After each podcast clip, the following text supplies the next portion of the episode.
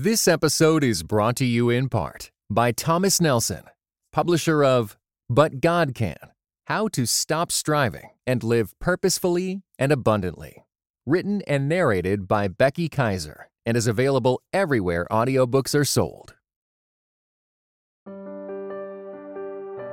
Welcome to day 20 of the 21 Days of Gratitude here on Grace Enough podcast. I am your host, Amber Cullum, and today we are revisiting the impact gratitude practice can have on the brain and body when coupled with things like breathing exercises, physical exercise, aromatherapy, and silence and solitude. As I've said in previous episodes, it's tempting to dismiss these practices as New Age ideas. But when you learn how various parts of our brain interact with our senses, regulate our emotions, and provide input to keep us safe, you'll see it has been God's design, His idea all along. The functions of the brain are incredibly complicated, and I don't want to pretend to be an expert in neuroscience.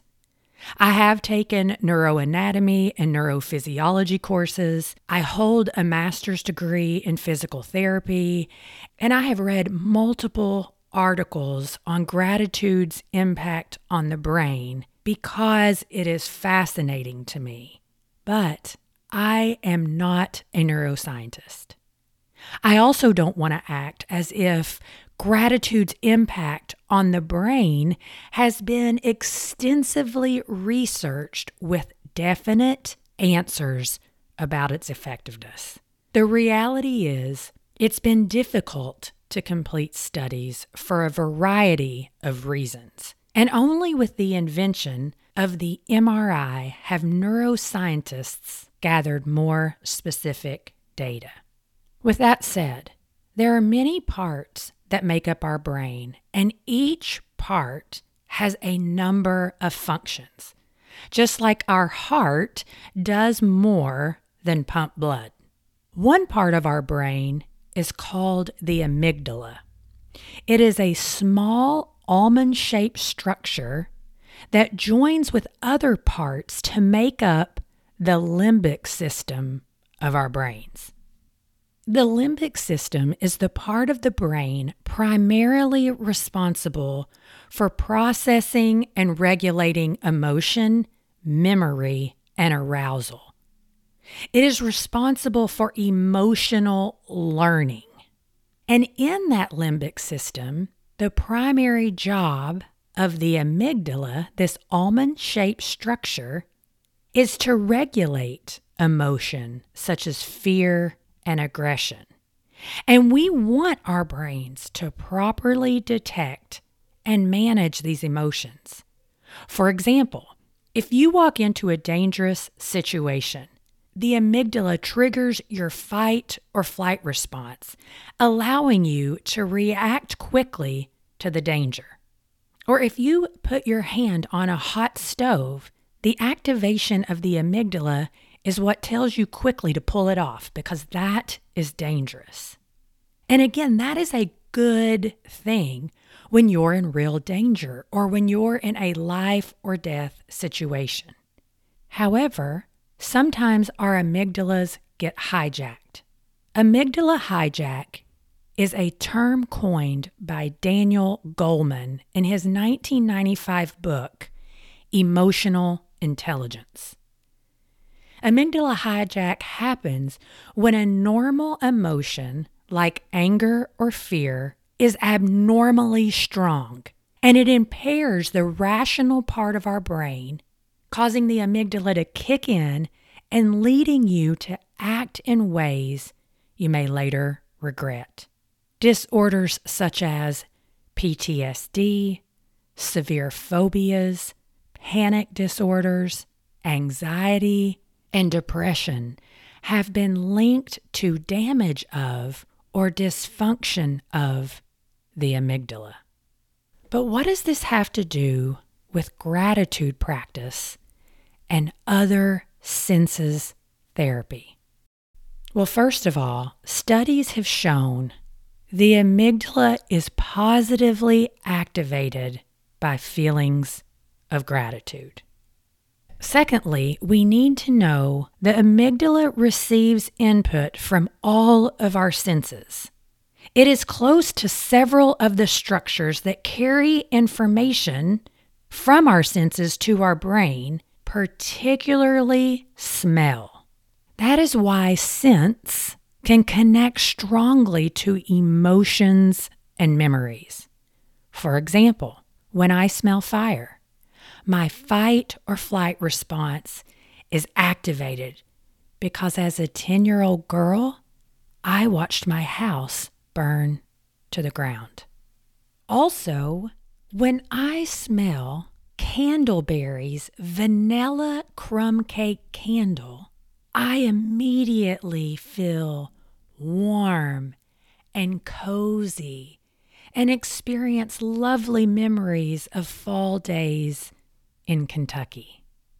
More than likely, each one of you can think of a smell that activates a positive memory and one that reminds you of a bad memory. Another example for me when I was a young girl, I got a stomach bug and I had eaten Funyuns. I still cannot smell or eat Funyuns because it reminds me of how sick I was. The reason this is true is because smell and memory are linked in the brain's anatomy. And part of the brain's anatomy that does that linking is the amygdala.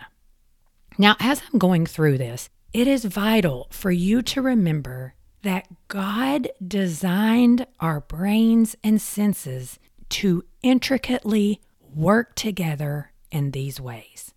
So, if we know our fight or flight response can be activated by what we smell, hear, see, taste, or touch, it's fair to say it can also be calmed by what we smell, hear, see, taste, or touch.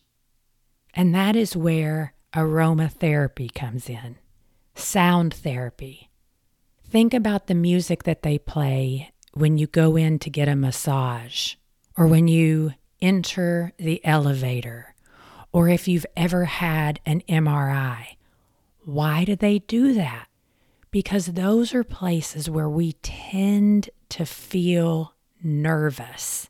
Not so much in a massage, but they want to elicit a feeling of relaxation.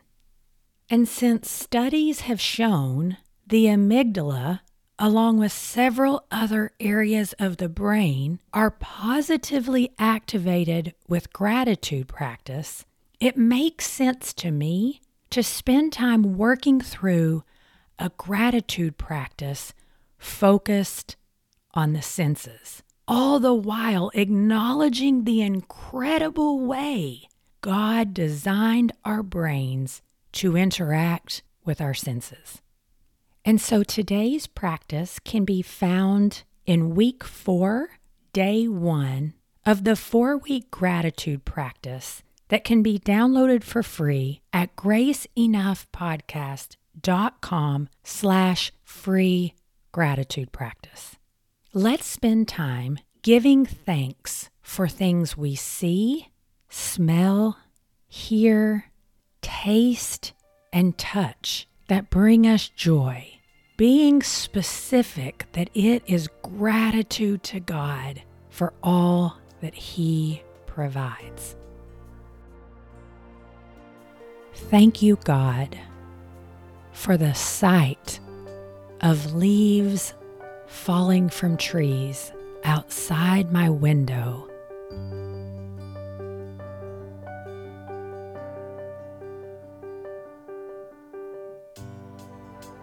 Thank you, God, for the smell of Christmas that filled our church as I walked in for Bible study on Thursday morning.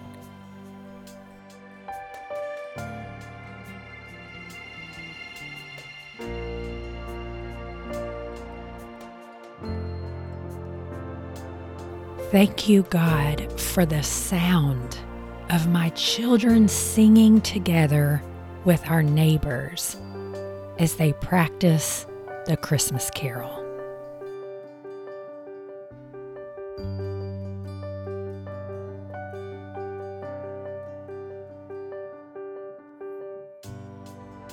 Thank you, God, for the taste of peppermint milkshakes from Chick fil A.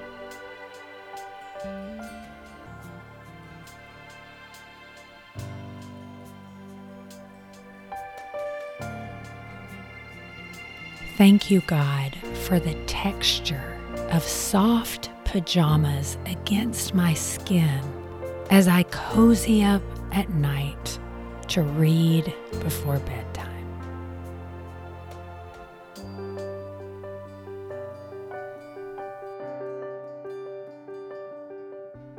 Don't rush past the five senses gratitude. I encourage you to spend time allowing instrumental music to play, or maybe during a quiet walk outside, thanking God for one to three things you are thankful for that you can see, smell, hear, taste, and touch. I look forward to being back here with you tomorrow for our final day of the 21 Days of Gratitude on Grace Enough podcast.